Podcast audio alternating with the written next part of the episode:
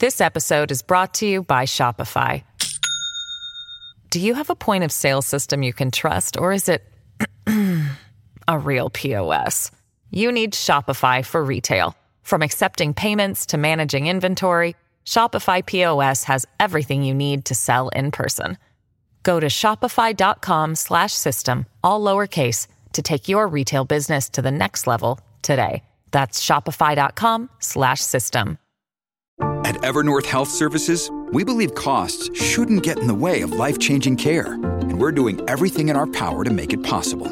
Behavioral health solutions that also keep your projections at their best? It's possible. Pharmacy benefits that benefit your bottom line? It's possible. Complex specialty care that cares about your ROI? It's possible. Because we're already doing it. All while saving businesses billions. That's Wonder made possible. Learn more at evernorth.com/wonder.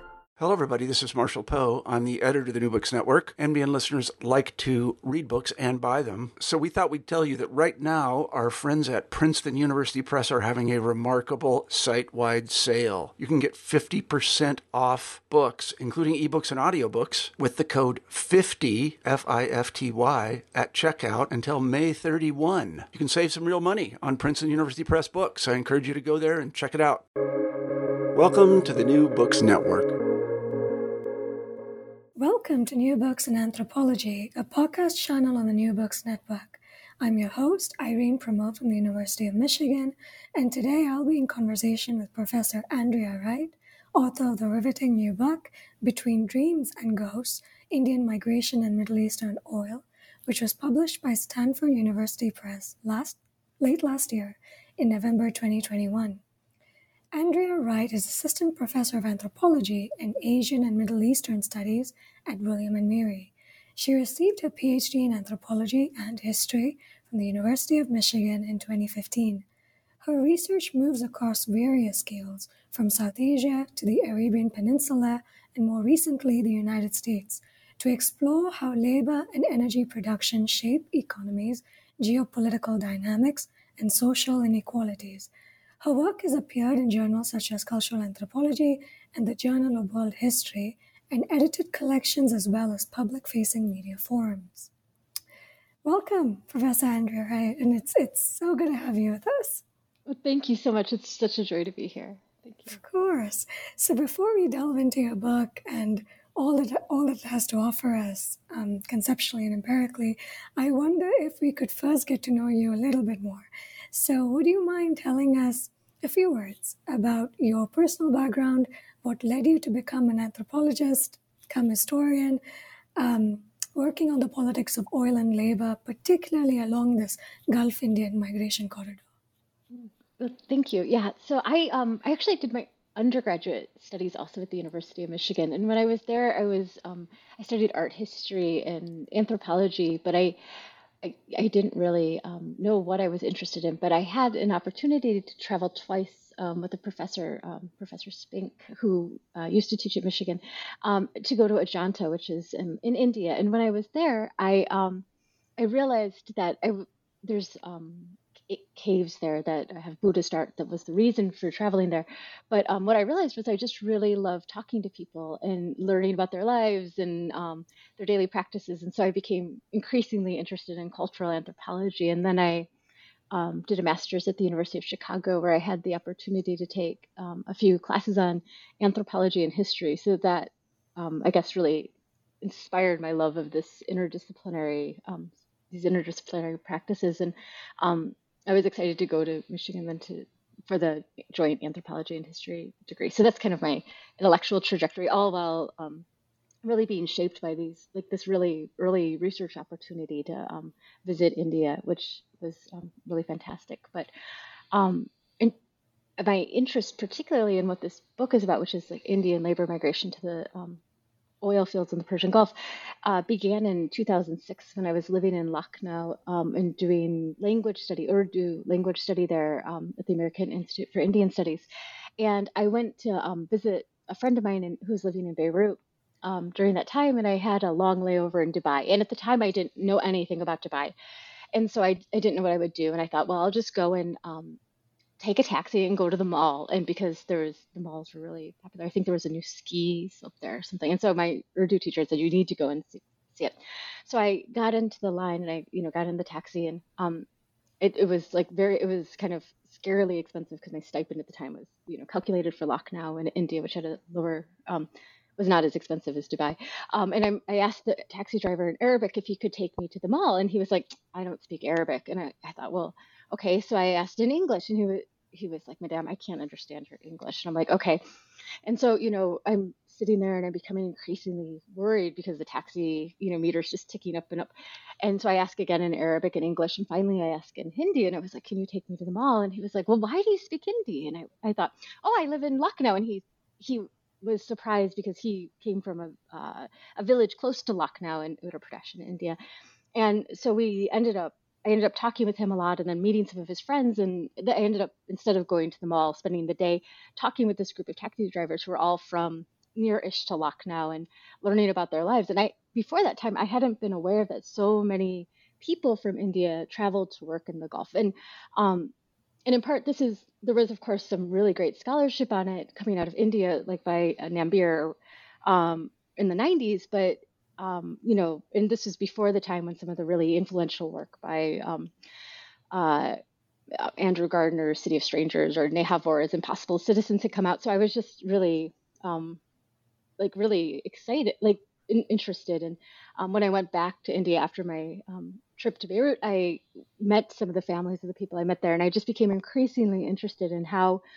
Um, uh, these movements from India to the Middle East and back again, and that began my interest in this migration.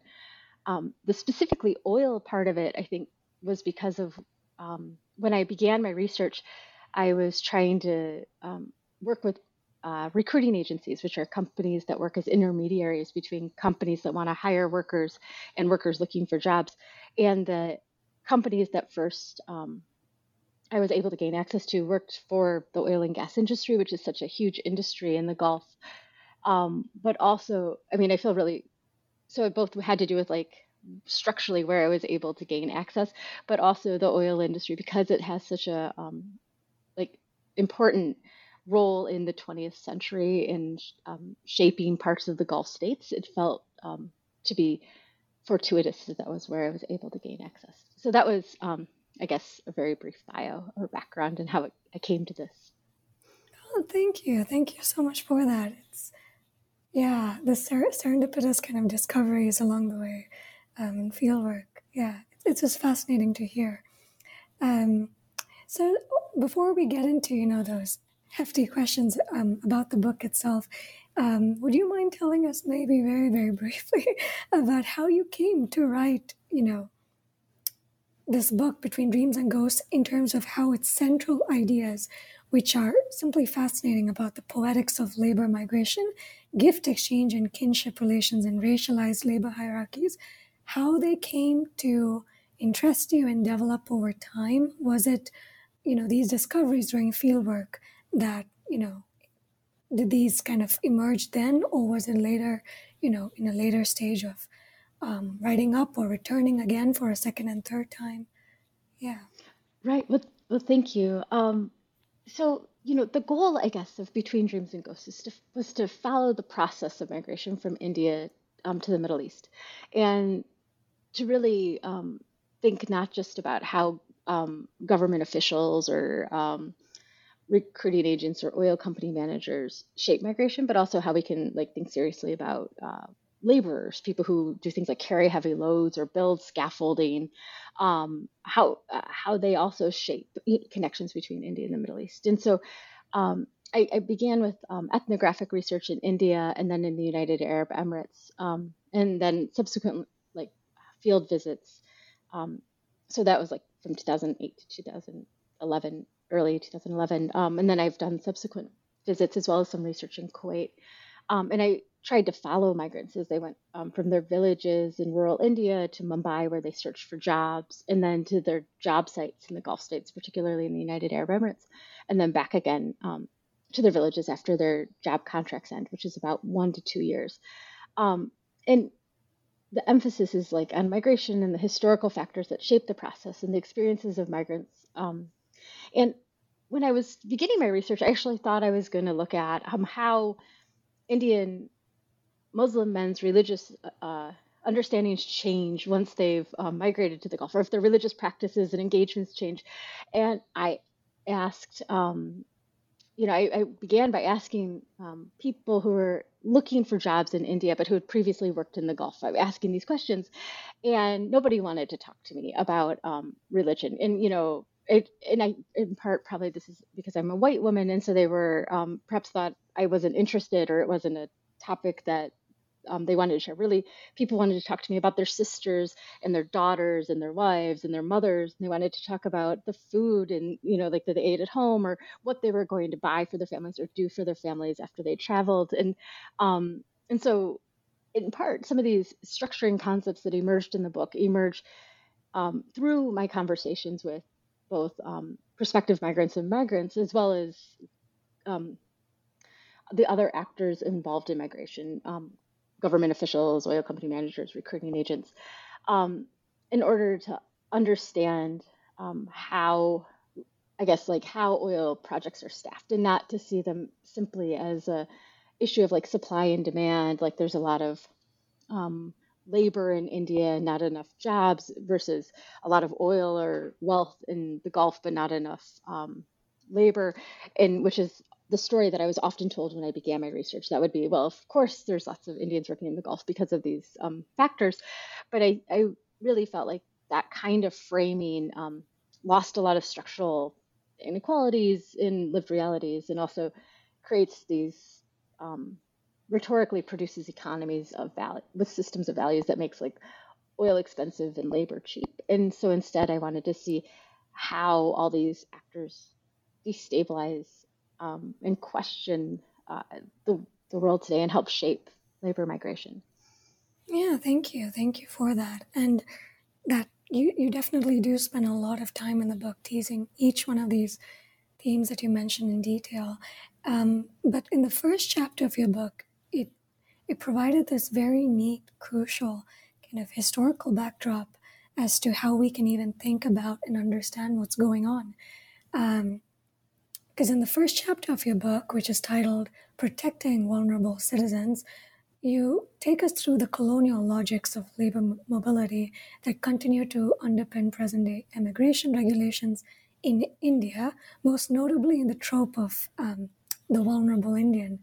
Um, so, could you tell us more about how post colonial processes of labor migration um, are informed by, but also subvert, these colonial era forms of governmentality, uh, and if you might have anything to say about how governance practices, you know, during at least your time of fieldwork and slightly before, how they've needed to change under the conditions and pressures of neoliberalization, neoliberal globalization. Great. Well, um, thank you. So, I think to begin with this, it's um, important to note that in India, if a man wants to emigrate to work in the um, in the Gulf, uh, the Gulf states, uh, he needs to, um, and he hasn't passed um, 10th class or gone through um, 10th grade. Um, he needs to get immigration permission um, from the government. Uh, and for women who haven't passed 10th class and who are under the age of 30, they're not and want to migrate to work in the Gulf, they're not legally able to do so. If they're over the age of 30 um, and they haven't passed 10th class, uh, they need per- government permission as well as permission from their husbands or fathers or um, oldest male kin. Um, and these migration regulations emerge in the um, 1800s when the British government is trying to regulate indentured labor. And the, the concern at the time for the British government was that, um, or at least some uh, people, was that uh, slavery had been abolished and indentured labor is becoming the replacement for it but slavery, um, but indentured labor is supposed to be free. And how do we know if indentured labor is free if people are um, signing indentured contracts in um, times of like famine or other um, econo- socioeconomic hardships, and they're not uh, the conditions are poor. And so the British government sets up a system called the Protector of Immigrants that basically um, the government officials ensure that workers have signed contracts of their own free will.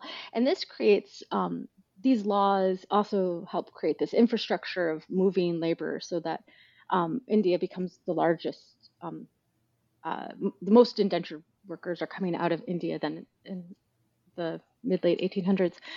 Um, and of course, the indentured labor ends due to the work of Indian nationalists in the early 20th century, but we still have the, those laws continue to be on the books. And so in the post colonial, after India becomes independent from Britain in 1947, we see that um, there's a you know adoption and modification of these British colonial laws, including laws regarding immigration regulation, um, and also by in the 1950s, the Gulf becomes a place where Indian workers are traveling to work on oil projects. Um, and so the immigration regulations change, and um, who needs immigration permission switches from being uh, all in all Indians who want to go and work abroad to specific Indians who are seen as being more vulnerable to having their um, or due to um, their education levels and who are going to certain countries where uh, the labor laws are per, are not as robust as in other countries. So these are these these colonial logics, but also these contemporary neoliberal policies of like um, hands-offness they become ways to manage labor mobilities through differentiating some laborers as vulnerable. And this construction of difference informs the process of migration, and it also serves to generate additional revenues. So, um, like historically, colonial labor mobilities increased profits to plantation owners and rested on a logic of dispossession, as well as the commodification of labor and control of mobility and risk displacement by having contracts signed. And so today, again, these ideas of having vulnerable workers sign contracts, the same policy of getting immigration regu- permission through signing a contract, is not really about is is about um, this not about as um, improving conditions across the board, but rather uh, ensuring this idea of consent. Um, workers are gathering consent. And so I, I, found this really interesting because, of course, many former former colonial states um, use colonial laws or logics in the government. So, so laws continue, get changed over time, and uh, as well as there's these large international pressures to create certain laws. You know, either via economic policies or international aid. You know, things that are done through um, the World Trade Organization, the United Nations, and such. And so, you know, government officials are forced to meet various standards, um, and government officials but also have their own views of what the best governance practices are for India. Um, and in some work, like Ayaz um, Qureshi's work in Pakistan, she finds like how she looks at how the World Bank um, made um, government um, facilitated government officials seeing their work in new ways.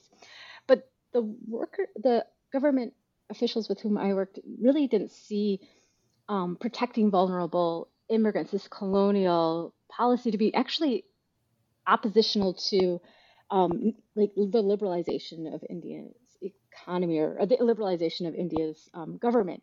Rather, they saw liberalizing as a means of decreasing restrictions, but also that because this was happening in a venue in which Indian labor was moving through a global market, um, the regulation of labor was a way of protecting India's brand. So it became reimagined and recentered in new ways, despite, um, I mean, despite it not necessarily the logic's not necessarily sitting evenly.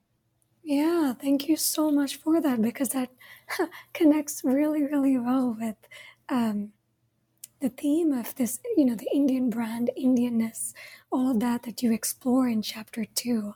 Um, because in chapter two, you and three actually, you explain how logics of neoliberal entrepreneurship in India are tied to local ideas of Indianness and um, on, and its seemingly seeming entrepreneurial prowess.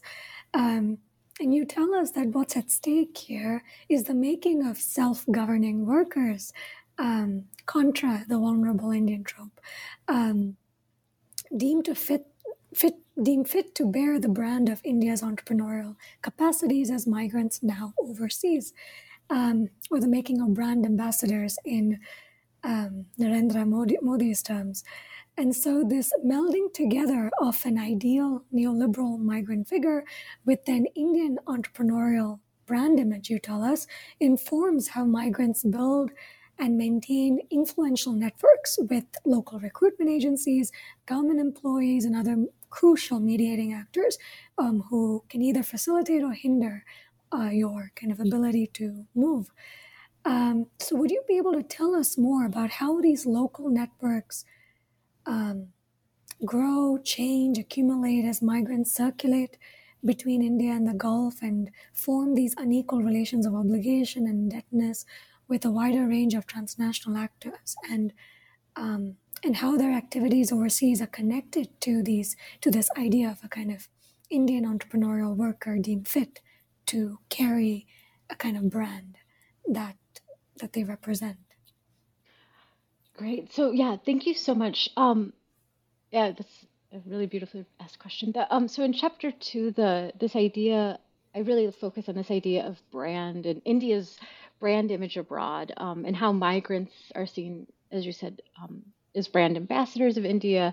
Um, but you know, migrants are interesting because, especially um, m- migrants who are going to work as laborers, um, are are seen as um, potentially not being good representatives of India's brand. Um, and like unlike perhaps another commodity which is exported like mangoes, which are just should t- taste sweet.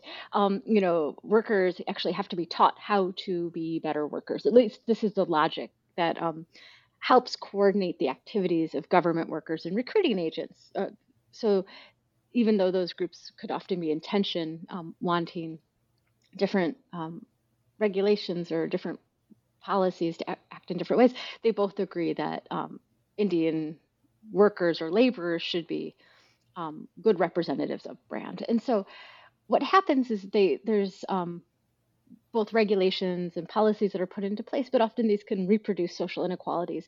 And workers have to take on, often, usually take on debt to navigate the immigration regulations and to help find their jobs in the Gulf. Um, and so in chapter three, then I really moved to how migrants are using networks to get jobs and navigate inequalities that are that become structured into the immigration process and the hiring process. And so, for example, if um, at a um, job site interview, you might a thousand men might show up, maybe more than a thousand for perhaps a hundred jobs. And so, these are more um, people who will show up then could possibly even be interviewed by the um, oil company um, human resources managers that are there. And so, what I look at is how uh, migrants create these networks to um, navigate this finding the job. And one example um, is a, a, man, Wafadar, who I met, and this is a pseudonym, of course, but a person from uh, who's a Muslim from Bihar, which is a uh, social, uh, economically uh, has a lower average income than other Indian states. And so he really relied on um, what he called and what many migrants call um, influential networks uh, in order to find his job. And he understood his success at finding a job eventually was because of his ability to create these networks. And he created networks both with a, um, a man who worked as a local subagent who lived in this, this near where he Wafadar lived um, in Bihar, and of course, that subagent who I had the opportunity to talk to also had networks where he um, uh, would he would tell me stories about the police when he would be trying to recruit workers. The police would come and he would eat and drink with them, and they would be happy. And this is how he formed friendships with the police. And so Wafadar went with this um, local subagent to meet another subagent who was also from Bihar, but who was based in um, Mumbai or Bombay, and who worked in the Gulf for a long time, but now is working in Mumbai and helping find jobs for other, helping people from Bihar find jobs. And he had, and this um, second subagent had relationships with um, recruiting agency employees, like low level employees that he had met both through repeated work, but also because he would bring them gifts and they would ex- they'd have dinner together and they would eat and they would form these relationships. Um, and through this, um, through cultivating these relationships, people um, were able to navigate some of the um, immigration regulations, but also find jobs. And then, of course, when workers migrate, they meet other migrants who then they help build networks um, with. And what I really liked about this idea of networks was that it um, mobilized understandings of like locality and community, um, in that these relationships shape and delineate um, scales, uh, which are really different from the conceptual approach that like centers the state, right? Because um, the term network destabilizes a focus on individuals or even like the state as a container, but rather examines how people form transnational communities and um, how we can understand multiple actors is actually shaping the process of labor migration. Absolutely. Wow. There's a lot in there. Thank you. Was, um... This episode is brought to you by Shopify. Do you have a point of sale system you can trust, or is it a real POS? You need Shopify for retail. From accepting payments to managing inventory, Shopify POS has everything you need to sell in person. Go to shopify.com/system all lowercase to take your retail business to the next level today. That's shopify.com/system. It's fascinating. Um, but if you have to switch gears a little bit um, to enter the kind of uh, the world of chapter four, which is just just written so breathtakingly, because I've and I was particularly fascinated by the conceptual interventions you make in chapter four that you've titled "Making Kin from Gold with Gold." Um, because it so beautifully teases out the semiotic materiality of gold, a gift substance that migrant men often purchase from the Gulf for their female relatives, dowries, or wedding expenses in India. And you argue that gold as gift indexes performances of masculinity by these migrant men who return home periodically and acts as a connective kinship substance that ties migrant men back home uh, migrant men to their kin back home by reinforcing family obligations across transnational lines. And so I was wondering if if you if, if you'd mind talking us through the semiotics of gifting gold in more detail, um, because in the book you mention um, the properties of gold that are kind of crucial to um, what makes it such a valuable moral and and kind of a kinship substance, what, what, lends it value in terms of its malleability, its perceived stability and value against currency and um, purity and ideas of purities. And so, yeah, if if the whole kind of kinship dynamics that you were observing and and, um, and that you were talking about earlier across transnational lines, how how gold as a gift substance, how it mediates that, um, it'd be very interesting to hear more about you on that. Great. Well, thank you. Um, so perhaps again, the best way to start is with the story. So uh, when I was in the United Arab Emirates conducting research, I met um, a young man named Yogesh who was working in a factory that built parts that's used when constructing um, certain oil rigs. But when we were um, speaking, he he, like many, many of the um, men I, I, worked with, their big concern um, was to their need to purchase gold for their sisters or their um, daughters' weddings, and this is um, largely because of the role of dowry or the gifts given from the wife's family to the groom's family at the time of marriage. Um, and what I find really important about this, and uh, like the energy he went to buying gold. So we would we went to those stalls and he would look at gold and he bought plain ropes of gold because he wasn't sure what style he was best to buy for his sister um, who wanted to marry a, um, a person who works in I, the IT industry. And um, he also wanted to like, buy gold for his mother, but his mother wanted him just to focus on buying gold for his sister because it was going to allow for some upward mobility also in that um, the sister's marriage. And I I found that um, of course, Yogesh was not alone, but this was a very um, common story. But it points to how men and their families make sense of migration. It's not just out of an economic necessity, but rather how kinship practices act as a way to fulfill familial obligations, like how kinship practices um, and migrating, in particular, in buying gold are ways to fulfill familial obligations and for men to be good brothers and sons. Um, but it, also highlights the way there's gendered roles within the family and these how these gendered roles motivate migration and how migration in turn influences kinship practices by providing opportunities to reshape kinship ties and express gendered roles. So the gold that Indian migrants working in the Gulf buy becomes a kinship substance that maintains family relations and also uh, informs gendered labor. So, in an understanding how gold can become a kinship substance, I look at um, the contemporary practice of um, dowry in India.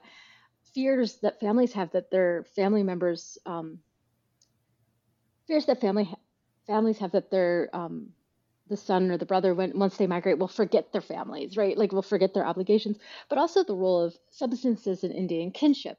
Um, and all of this is situated within a larger um, historical pro, um, pra- within a large historical context um, and so the gift of gold and gold's position as a kinship substance shows that gender and kinship are defined understood and acted um, within my, the families of migrants but it, I find it really fascinating because it's like not the substances that we normally as anthropologists talk about when we're talking about kinship, right? It, which um, often are bodily substances like semen or breast milk.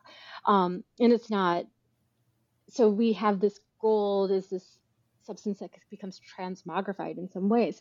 Um, and it's, um, so gold through giving it to one's sister becomes a kinship substance because, um, and whereas money might not become a kinship substance is because of these semiotic materialities which you point to um, and that's because like while food and kinship substances are often informed through relatedness or the daily proximity of people's lives um, the gold particularly gold that's bought in the gulf helps transcend this geographic distance and it does so because um, its role is a gift and that it's a gift that connects people and a gift that's perceived as pure because it was bought in the gulf because people would often tell me that um, gold bought in the gulf is purer than gold would one buy in india and despite that there's one may argue the um, validity of that from another perspective but that was the um, belief or the perspective that people told me um, but it also calls gold calls into questions um, we might make as anthropologists between you know, substance and code or fixity and malleability. So gold is seen as durable in contrast to cash, which fluctuates on markets. And this was particularly the case because I was conducting my research um, after the uh, 2008 2009 um, financial crisis. And so gold was actually seen as a, object that maintained its value as opposed to things like um, and this would be for wealthier families, but as opposed to something like um, stocks, which could just crash or disappear completely, or currency, which fluctuates um, wildly. And but gold is, despite having this like durability and value in some ways, it's also seen as like malleable. So when Yogesh was shopping, he wanted to buy um, plain chains of gold because he understood that those could be reshaped by the recipients. So here gold's qualities as pure, stable, and malleable are mutually constituted with its role as a gift. And it's that that builds and maintains kinship relations as well as indexes one's gender. Absolutely. And it's just fascinating to me to think through ties of blood that are, that kind of have this um, semiotic equivalent in gold as kinship substance yeah, it's just it's fascinating. And you mentioned that Yogesh, um, the um, the ethnographic figure that you mentioned, that he worked in an oil rig, um, and this I think connects well with chapter five, which is titled "The Rig and the Temple."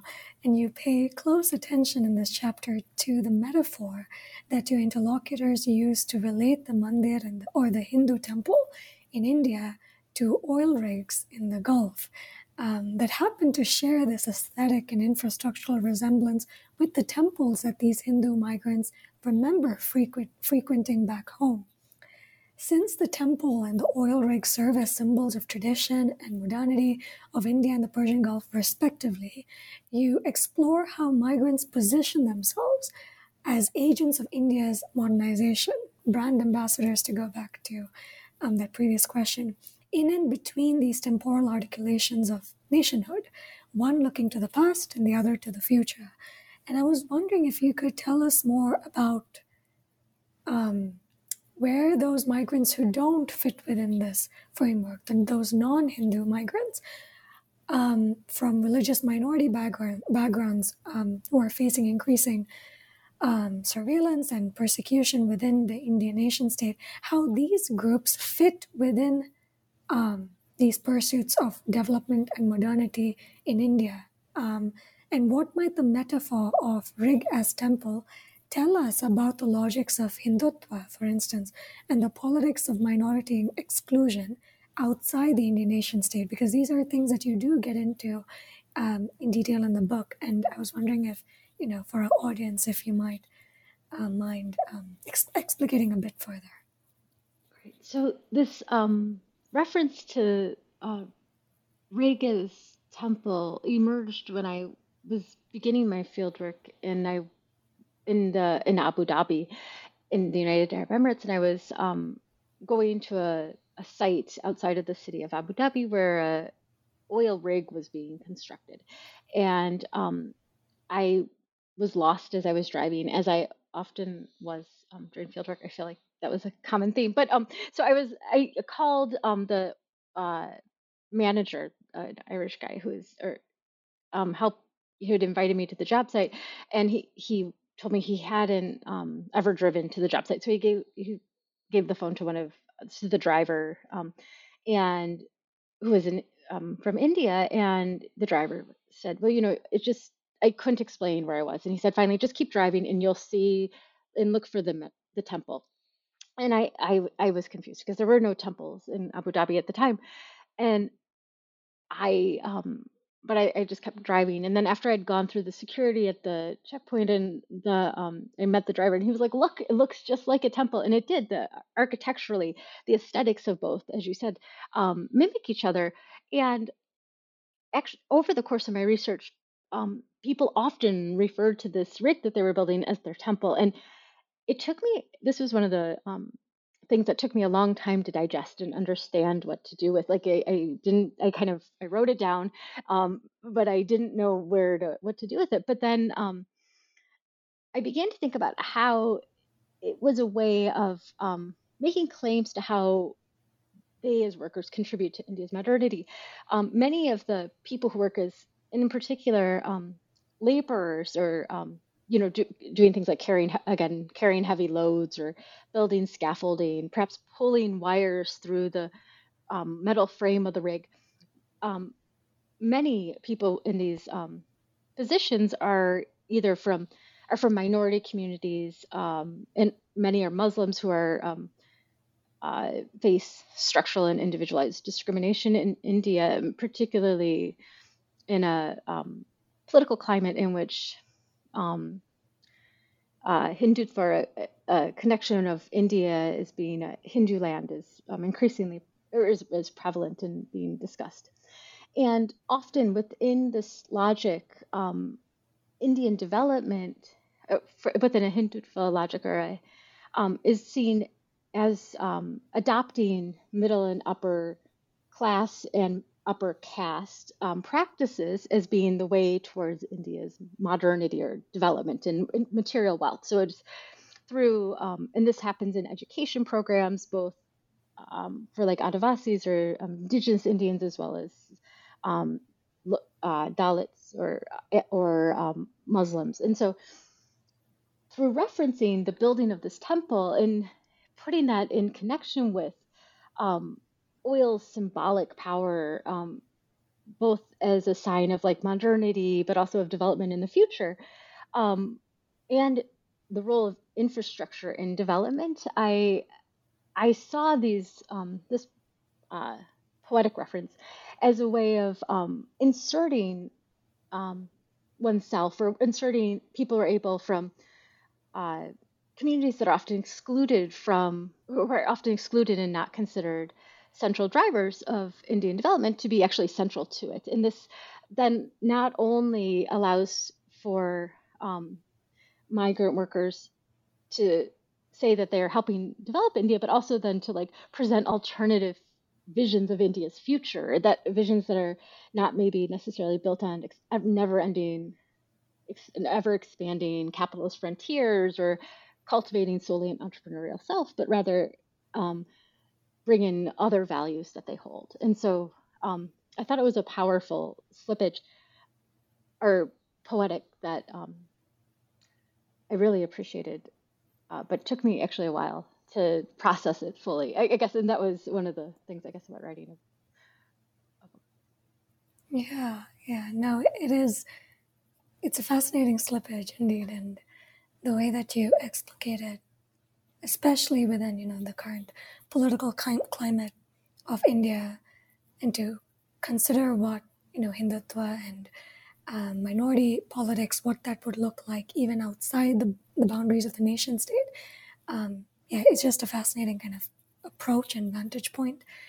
Um, but you know, if we have to now move towards you know the nearing the end um, of the podcast, unfortunately, but there's this last question about the book that I have for you, which deals with a question about labor migrants in the Gulf that I think um, has gotten a lot of international kind of attention. Um, it's kind of what, in many ways, migration to the Gulf. It's kind of associated with you know what you what you deal with in these last two chapters, which is the socioeconomic precarity and forms of discrimination that migrants, um, particularly from places like India, um, the, disc- the kinds of discrimination hierarchies they're subjected to, the things that they face as subjects situated un- unevenly within the racialized labor orders of the Gulf.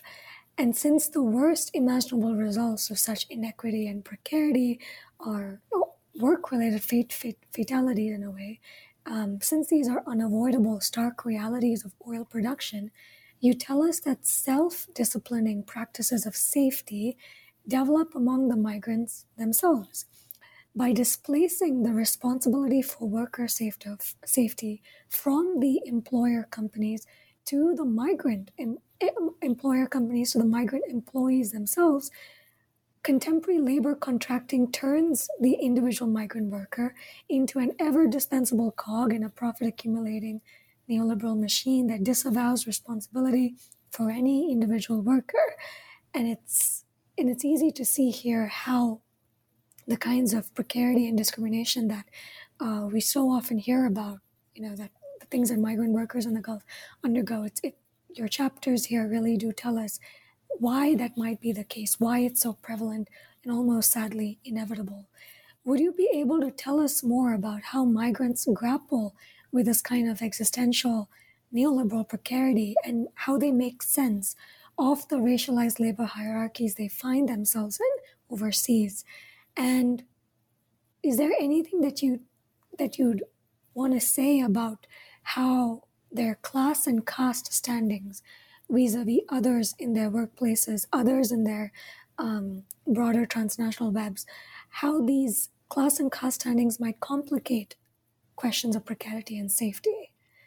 Um, because, yeah, there are many moving parts here, and I'm not sure which parts you want to want you want to take on. Yeah. Thank you. Um, and it the um, like the deaths or injuries of workers in the Gulf is um, uh, sadly common, I, I, guess. And it's um, and as you said, the uh, the way in which contracts work and the ways in which risk is um, displaced onto the most vulnerable, onto the most precarious, not only like through both like safety practices, but also the way labor laws are written. In some ways, this is a similar logic to the idea of um, the government saying a person signs their signs their contract of their own free will. So this, in some ways, moves the responsibility for caring for workers after the fact to from the government to a worker. Similarly, um, you know, the implementation of safety practices then means that each worker must um, self-discipline themselves into a um, safe worker and the risk both legally through as the way the laws are structured, but also like legally, I guess, um, becomes displaced onto the um, laborer, and this is um, even more heightened in a context where contract labor is increased and contracting and subcontracting become increasingly common. Um, and so, for all, I would say most of the uh, men with whom I worked who are working as laborers in the Gulf, they find their jobs to be um, really hard. It's, they work long hours. They they miss their families because they're gone for one to two years. Um, and this um, looming like these accidents where one can get hurt or be injured often feels um, like their families perhaps have like limited recourse to like ask for financial remuneration or other forms of support either from the companies that they worked for or from the um, uh, the Indian state. And one of the things that I found so powerful that workers did do to navigate this was form um, communities that were by created by returned migrants. Um, and often um, these communities were local based, but not necessarily um, restricted to one caste or class, but really around the logic in a certain place of the um, returned migrants and trying to put pressure on local government officials to do more for migrants or their families. Um, so migrants who'd been injured or families who lost a family member in the Gulf, as well as to um, uh, you like blacklist certain companies who hadn't treated workers fairly. And they did this through um, organizing social media campaigns and other um, and demonstrations that they were really calling on the government to play a larger role in protecting workers. And so here, this idea of networks not only subverts maybe a model that we might have of how migration works, but also works to um, uh, argue for um, new states' obligations. Um, and I, I think that this network and the strength of it is built both through the locality, but also because it's being built through circulation and the communities and relationships that are built through circulation um, create certain forms of responsibility. And and here, um, I think ghost stories also become like important tools that workers use. So, I was speaking with a um, a, a, a man who was working at the oil rig construction site, and it was, and he was telling me a story about when he was a little boy. He um, lived with his grandmother because his um, par- his parents had died when he was young, and he um, he was sleeping one night and he heard um, a noise outside of the house, and his dog was barking, and he was really concerned about this um, noise. And so in the morning, he asked his grandmother about it, and she she said, "Oh, it must have been the person who comes and chops our wood because he had died the day before, but I had not let out, left any food or money out for him." And he was telling me this story um, after I was telling him about having gone to an abandoned camp or a camp where um, it, a group of workers had been left. Uh, their employer had fled the country. They hadn't been paid for the work that they'd done, and they these abandoned workers were largely um, uh, like dependent upon workers in other camps to help provide them with food and water, and they um, were in really poor economic circum- poor circumstances, and they were also dependent upon um, volunteers, which were mostly middle and upper class um, people from South Asia who were working in the United Arab Emirates to provide um, food and um, some toiletries for them. And he was reflecting on that, and he was like, "Well, you see, your what our obligations continue even if a contract ends, or even past death, you know." And he, his argument was his grandmother had um, continued to put, like after that night, his grandmother continued to put food and money out, like a little bit of food out for this um, um, the person who had chopped her wood, and that was her way of like fulfilling that obligation and um, pacified that. And I thought that was such a powerful story um, in helping us rethink what our obligations are to each other and how those can be framed.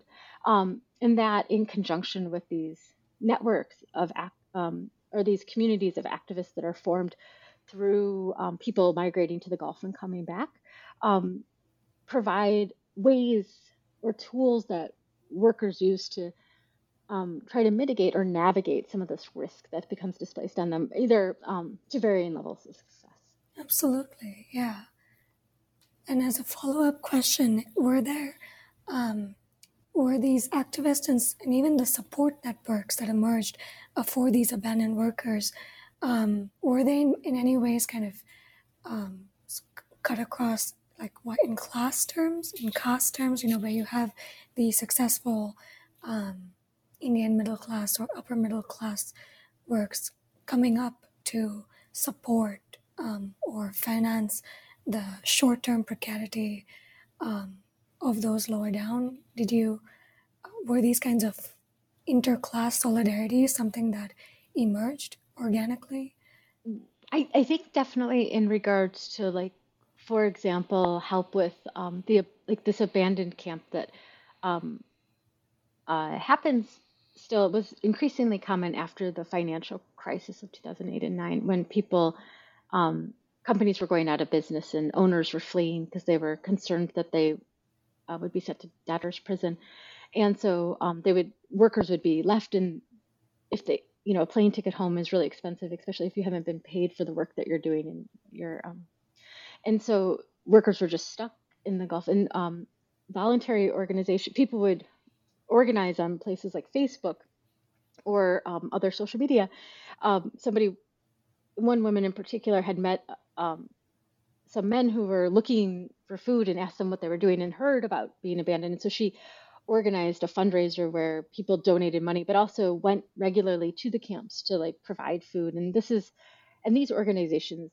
continue even today. So these ways in which um, middle and upper class caste um, individuals are very much um, providing some of the same services like that we would probably maybe hope the state would in other contexts, you know, in helping to both um, provide food and water, but also eventually raise enough money to buy plane tickets so that those workers could return to India um, and Bangladesh and Pakistan because it was uh, multiple places. But um, it so there's definitely ways in which these communities are formed. Although there is, um, I think, particularly around class, there's some unevenness that continues in um, their formation. Thank you so much. Thank you so much, Andrea, for these generative answers and for um, for the opportunity today to engage with your work. And before we wrap up today's interview, just have one final question for you, and that's about any projects in the works, things that you're working on currently that you that you would mind sharing a bit with us.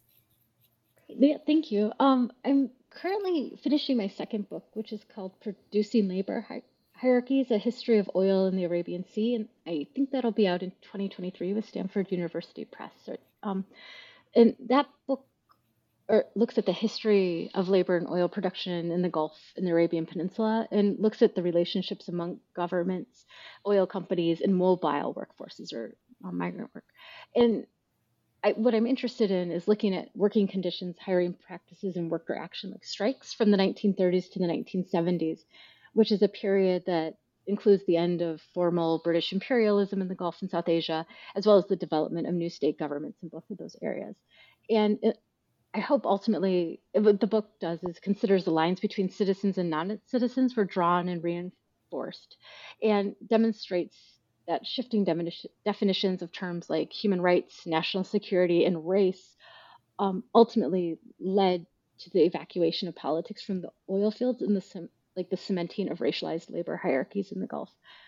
Um, I'm also, as I'm finishing that, I'm um, I've just begun a new project, which is a comparative project on um, green, the building of green energy infrastructure um, in India, Kuwait, and the United States. Um, and there I look at how religious beliefs and cultural perspectives on what constitutes like the environment, debates regarding one's ethical responsibility to the environment, um, and the s- stories we tell ourselves about the future, how those all impact like what green energy projects are built and how they're engaged with by the communities in which they're built. So those are my two current projects. Oh, those are fascinating. So so excited to follow your work and um, and yeah, just it's fascinating. Thank you so much for your time, for speaking with us, for speaking with me today. Um, thank you. And, Yeah, and thank you um, to everyone for listening in to today's episode in which we explored uh, Professor Andrea Wright's book Between Dreams and Ghosts: Indian Migration and Middle Eastern Oil, published by Stanford University Press in November 2021. This is your host, Irene Pramod, and stay tuned for the next episode on New Books on Anthropology. Thank you.